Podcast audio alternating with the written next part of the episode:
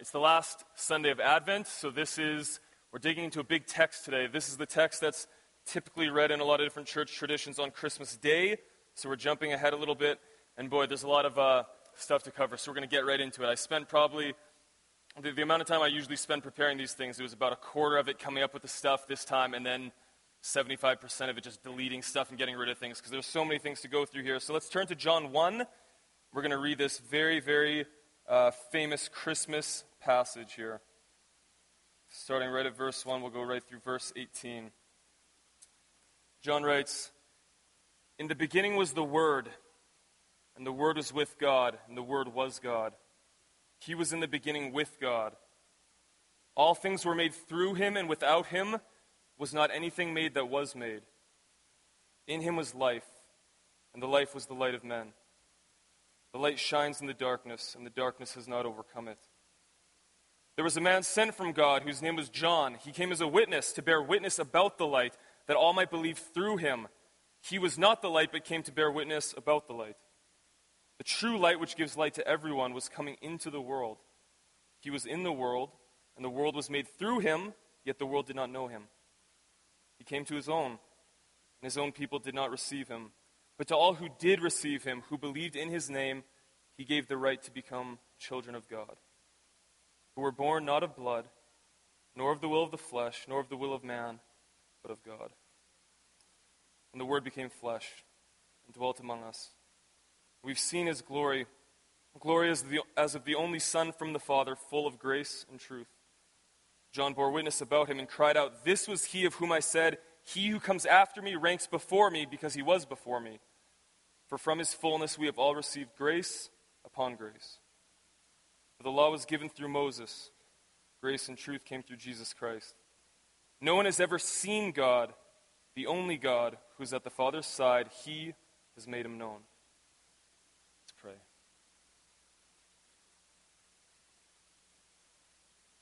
Almighty God, we thank you for your word.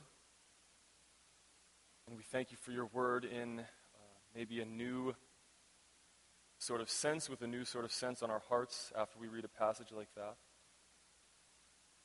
And Lord, this is a, a passage that's just so rich and so full of so many things, and it's so beyond our comprehension to even begin to understand exactly what's going on here. So, Lord, we just receive it.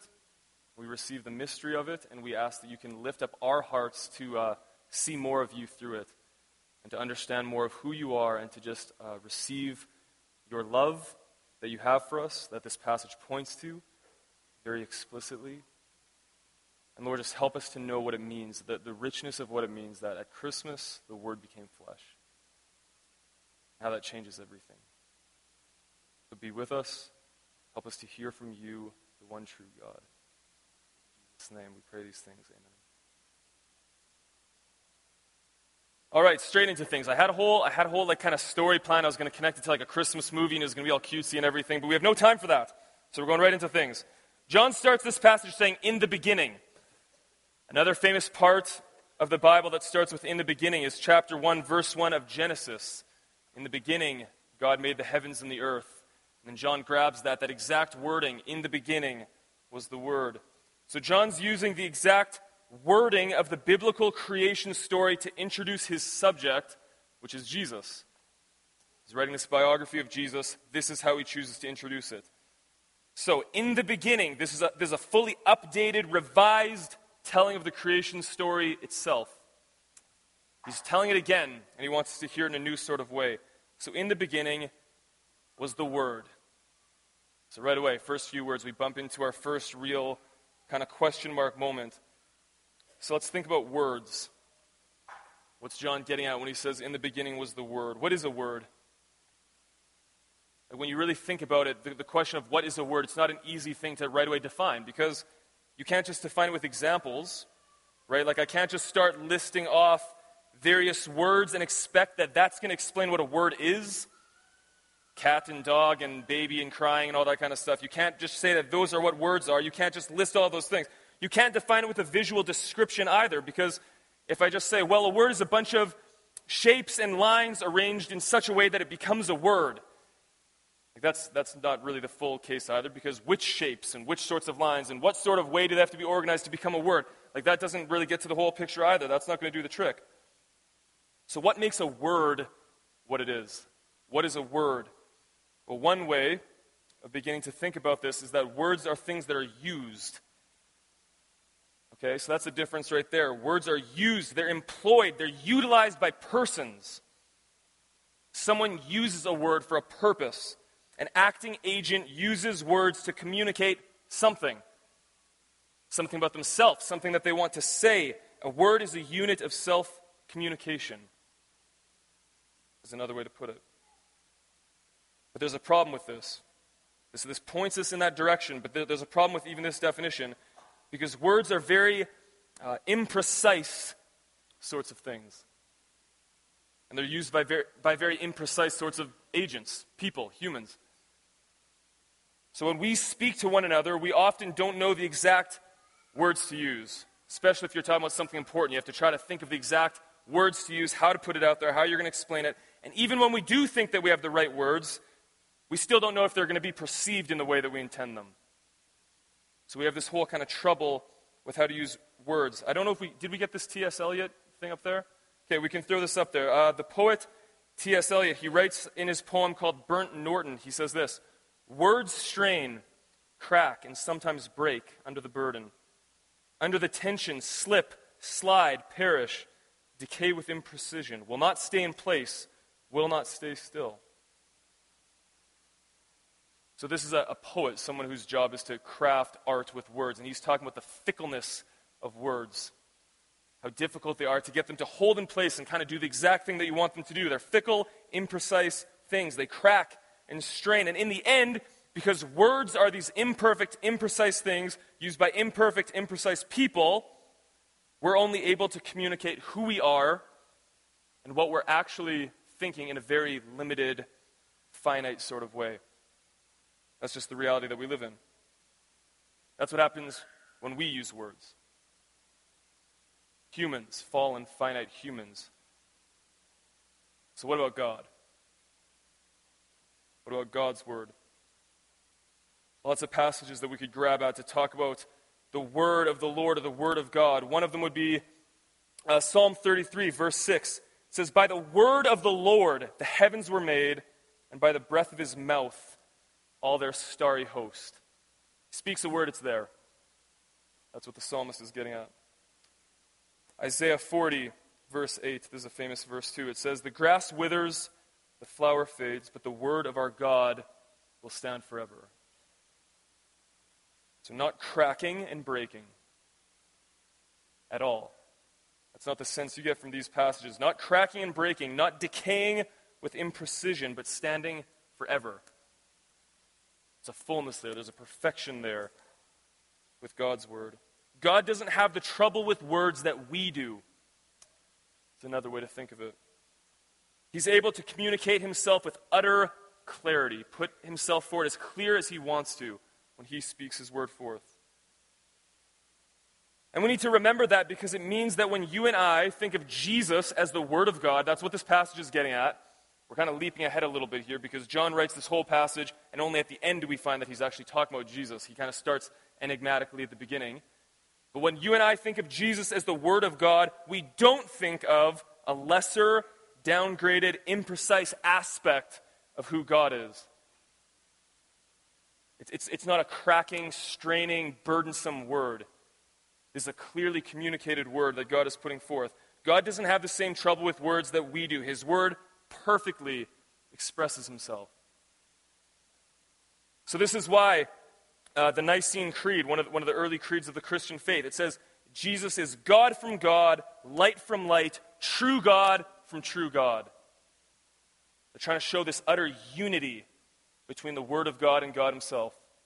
Light from light, God from God, true God from true God. And that's why John doesn't just say the Word was with God. He says that. The Word was with God, but he goes on to say the Word was God. This unity that's there.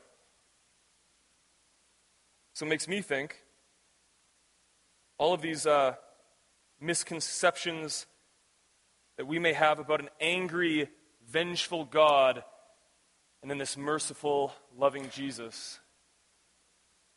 You know, like those are common misconceptions that we can have about the Christian faith sometimes. There's this vengeful, angry Father God with the white beard, and he's throwing lightning bolts, and then you have the merciful Jesus who kind of comes in to rescue us. And it's common for Christians who've been involved in the faith for a long time to still kind of have that sort of picture of things. And when we recognize that God's word utterly communicates himself, God from God, light from light, true God from true God, we realize that that sort of belief has no grounding in biblical reality at all, in Christian truth at all. The word, the self communication of God, was God. And then John goes on to write All these things came into being through him. Apart from him was not anything made that was made. Or more literally, what, he, what he's literally saying there is apart from him, not one thing has become that has ever become. He's purposely using this word that grabs at all these things. Not one thing has happened that has happened. Not one thing has become that has ever become. The word is the one through whom all creation becomes and happens. And this is significant because it means that the reason that you and I can look around us we can look at the natural world around us and see uh, intelligibility and order and rationality, and we can even begin to make sense of it sometimes. We can see pattern. This is all because, apart from the word, and, and, and the word, the, the word word is this translation of a Greek word logos, which can also mean reason or idea. It's something that's kind of immaterial. It's this word logos. It means reason. Apart from this logos, nothing exists. And as a result, all that exists is stamped with a certain order and reason and pattern. It's all held together by the Word. It's all created through Him. Not one thing has come into being apart from the Logos, John says. And what John is saying here, by the way, is the reason, this is just a little aside, but this is the reason why the modern sciences can even be what they are. Beautiful things, the modern sciences, but the only reason why they can even be what they are is rooted in what John is saying here the foundational faith commitment of science is that the world isn't fundamentally this chaotic, haphazard, random place from which you can't discern anything, but rather it's an intelligible, ordered place. And we're so used to thinking that natural laws, natural laws just have to be there. You know, the world has to have these natural laws through which we can make sense. Reality has to be reasonable. But why? Like, why does it have to be that way? What guarantee do we have of that? There's no real self evident reason to think that apart from the fact that we, along with the rest of creation, we all come into being through the Word, through the Logos, and therefore we have this inherent sense in us that the world is an intelligible, ordered place. Because we're all created through Him, we're all created through the Word. So, this is just a really cool reminder, even as you read this passage that's, that's about incarnation and about the Christmas story. It's a cool reminder of remembering that Jesus himself, quite literally, even makes something like modern science the thing that it is, the beautiful thing that it is, the useful thing that it is. If we jump ahead to verse 10, the text says, He was in the world, and the world was made through him, yet the world didn't know him. And here, John is using poetic language to sum up the whole idea of human sin. This is kind of a one sentence summary of what sin is and what it means.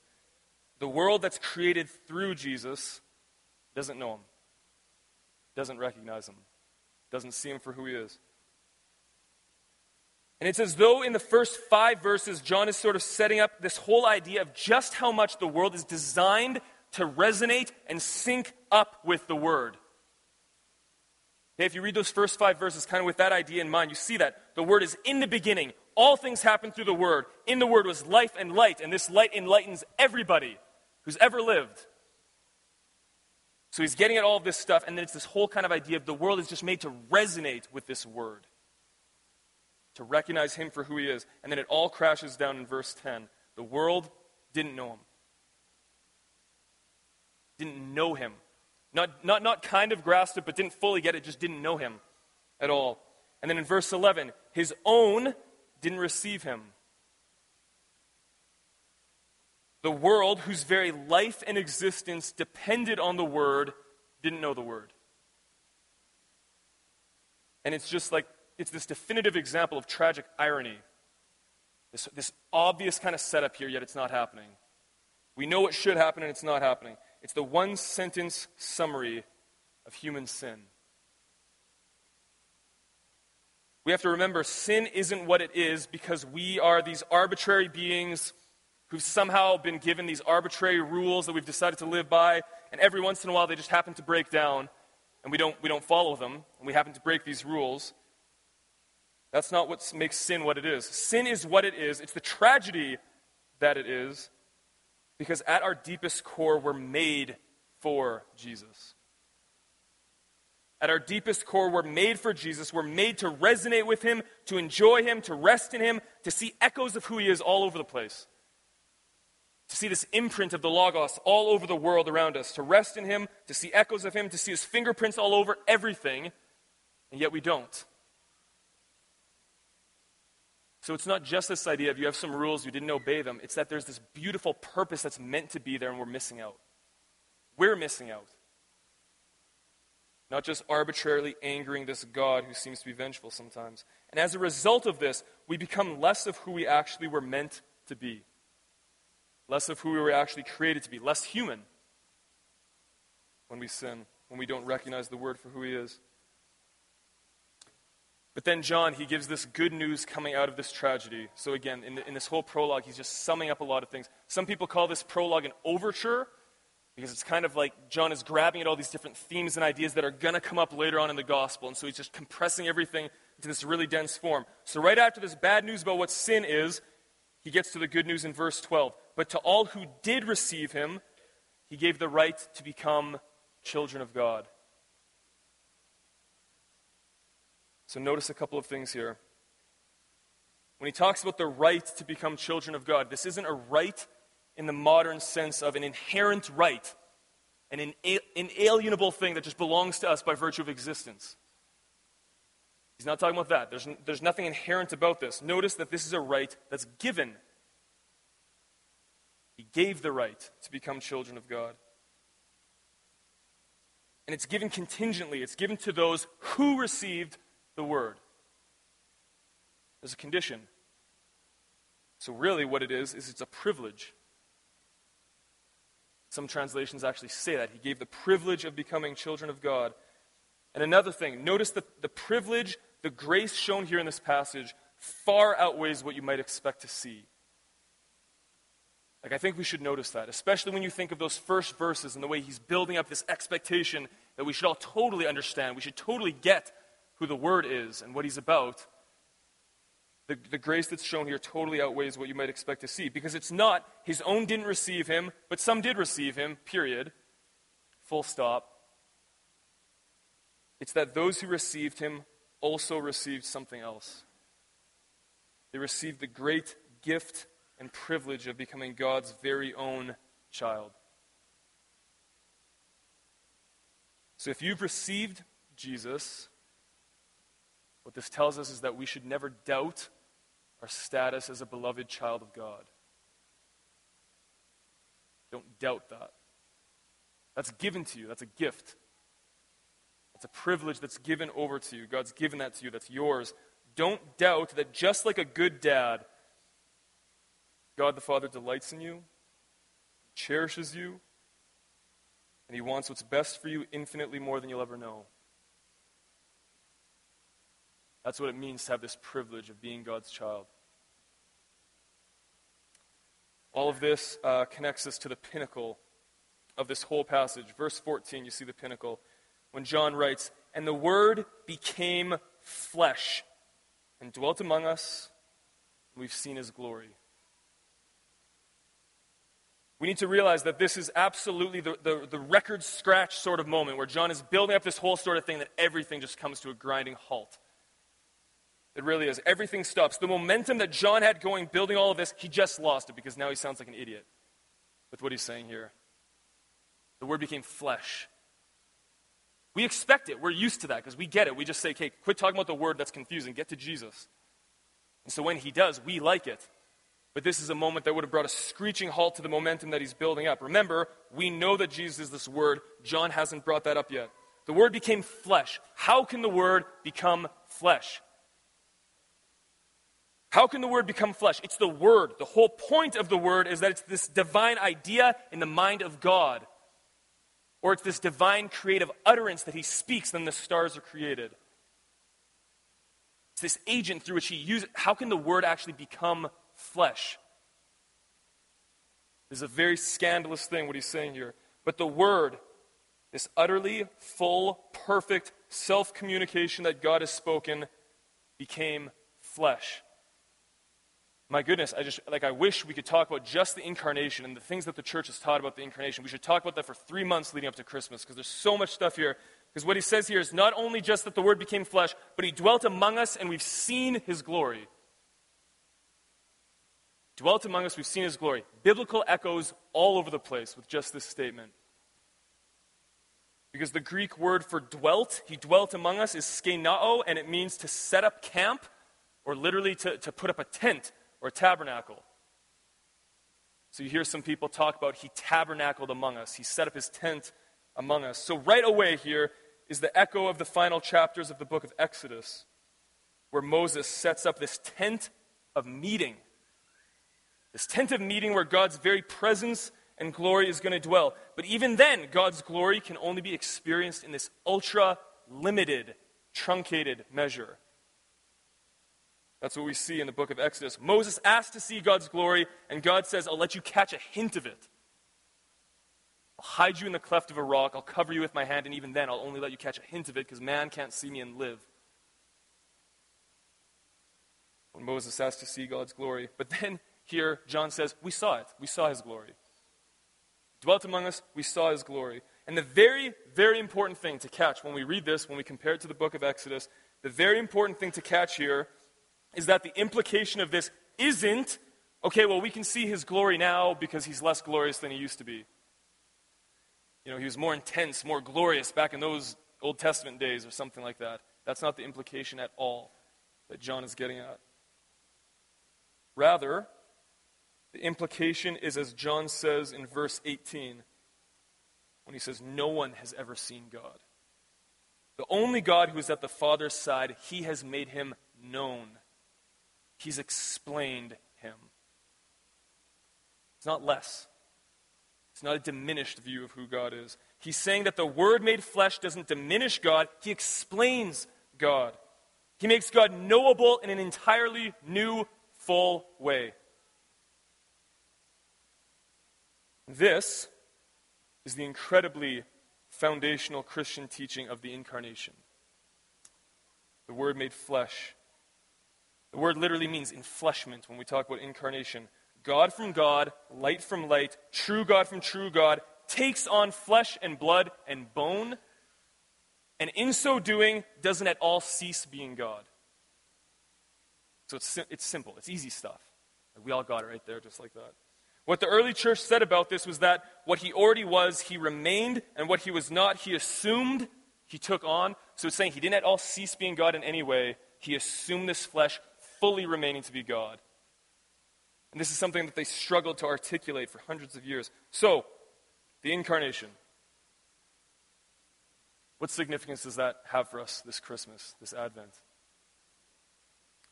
This teaching that is so central and in a lot of ways basic to the Christian faith.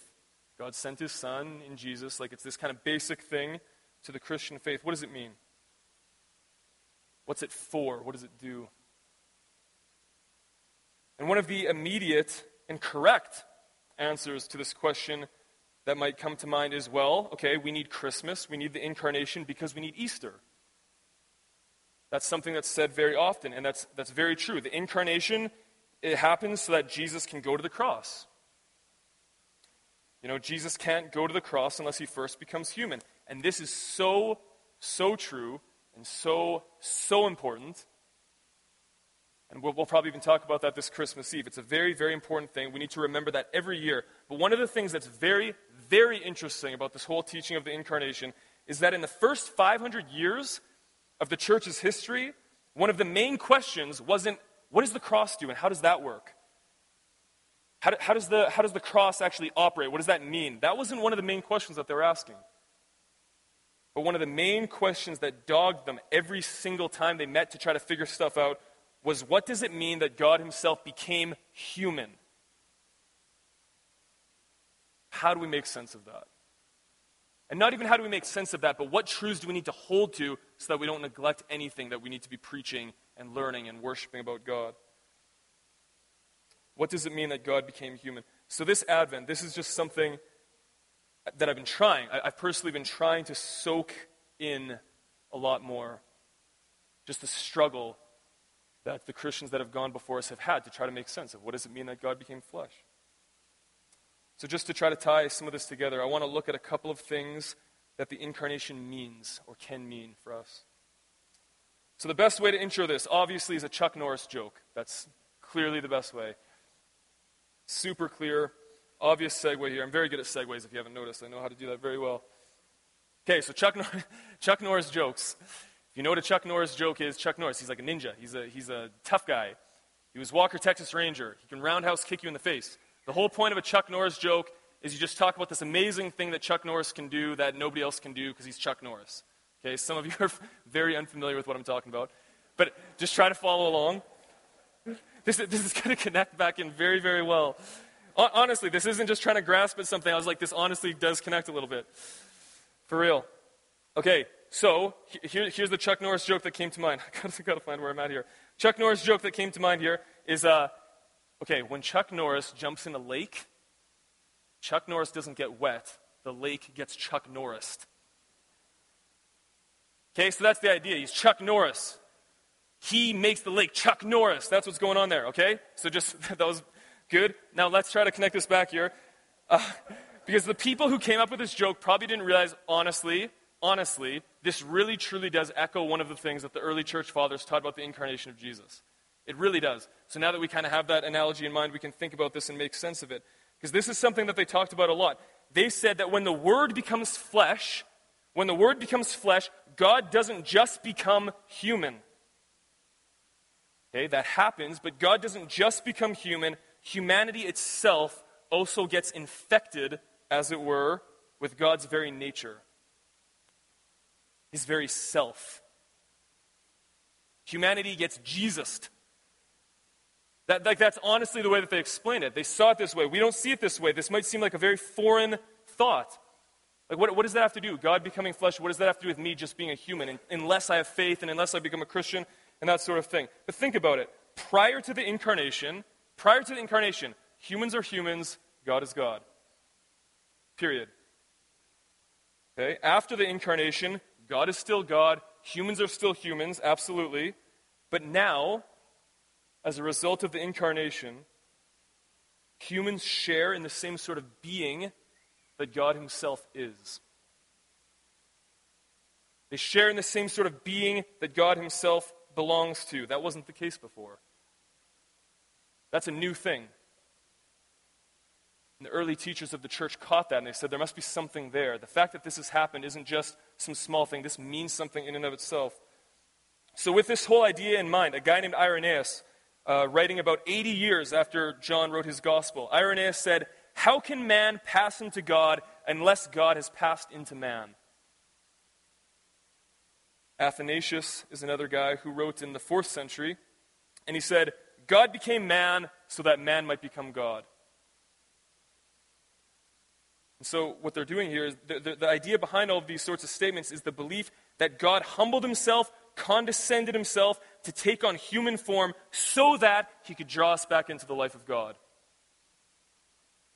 And they saw a connection between those two things. And what all of this teaches us is that the incarnation isn't just a means to an end. In a lot of ways, it is a very, very important end, an end that's central to the Gospel of John, in fact. But it isn't just a means to an end, it actually does something in and of itself. It makes it so humanity can share in the life of God. Humanity has been infected with God's very nature in the incarnation. So, another difference that the incarnation makes to our lives, and this is something that's talked about a lot in the book of Hebrews. If you read the book of Hebrews, you'll see this all over the place. Because of the incarnation, God in Jesus knows what human life is like. He gets it. He's a sympathetic high priest, Hebrews talks about. And you know, it's very easy to think, okay, well, well God's omniscient. He's all knowing. He knows absolutely everything. So God, God has always known everything, so what's the difference? Why does he need to become a human to get it, to really understand humanity? But I think there is a difference. Because when you think of Jesus' life, when you think of the things that happened to him, when you think of what you read in the Gospels, the stuff that Jesus went through, the stuff that Jesus went through shows us that on an experiential level, on a life lived level, Jesus knows more than we ever could what it's like to be hated, what it's like to be afraid, and what it's like to be utterly abandoned and alone. If you're not seeing that when you're reading the Gospels, you need to read them again. Jesus knows more than we ever could those human feelings, those human emotions, those human struggles. God in Jesus knows those things. And it's with this same heart that went through those experiences that he loves us. He loves us with that same heart. And this is something that has just blown my mind this Christmas that Jesus loves us presently with a human heart. The ascended and risen Jesus loves us with a human heart. He loves us with a human heart that's felt pain, loneliness, and abandonment. And the more that I've dwelt on this, the more I've realized that this just helps to make the love of God so much more intelligible to me. It makes me be able to begin to wrap my mind a little bit more around what it means that God in Jesus loves me. Okay, just have a couple minutes left. Children's storybook time. This is a book called Guess How Much I Love You. It's a book that I read to my daughter often. We read it to her quite a bit. Okay, this is going to make a little connection here. And in this story, some of you might know the story. In this book, there's a big nut brown hare and little nut brown hare. So, daddy rabbit and baby rabbit. And the whole point of the story is that throughout the book, the little baby rabbit will say, Guess how much I love you? to the dad rabbit. And then he'll say, Well, I love you as high as I can reach. And then the, the daddy rabbit will say, Well, I love you as high as I can reach. Well, I love you as high as I can hop. Well, I love you as high as I can hop. A little rabbit keeps on saying, Oh, well, that's good hopping. I wish I could hop like that. And then finally, at the very end, this keeps on going until at the very end. I'm just going to read the, the final bit here. At the very end, uh, little nut brown hare looked out beyond the thorn bushes into the big dark night. Nothing could be farther than the sky. I love you right up to the moon, he said, and he closed his eyes. Oh, that's far, said Big Nut Brown Hare. That's very, very far. Big nut brown Hare set a little nut brown Hare into his bed of leaves. He leaned over and kissed him good night. Then he lay down close by and whispered with a smile, I love you right up to the moon and back. And, it, and we were reading this last night to our daughter. I'm an emotional dad. We're reading to our daughter last night, and I'm getting more emotional than usual about it because I'm preparing this message and I'm thinking about all this stuff. I'm thinking about what it means that Jesus loved me with a human heart. And it just, it just hit me as we were reading this book. This, this little rabbit, he can see his daddy's arms. He can get it. He can perceive it. They're bigger than his. They're just like his, though. His arms are just like his, but they're bigger. You can see his dad hop. He hops just like he does, but he hops higher. He can get it. He can feel it. He can see it. And as we were reading this, I thought, this is what it means that God in Jesus loves me with a human heart heart that became flesh.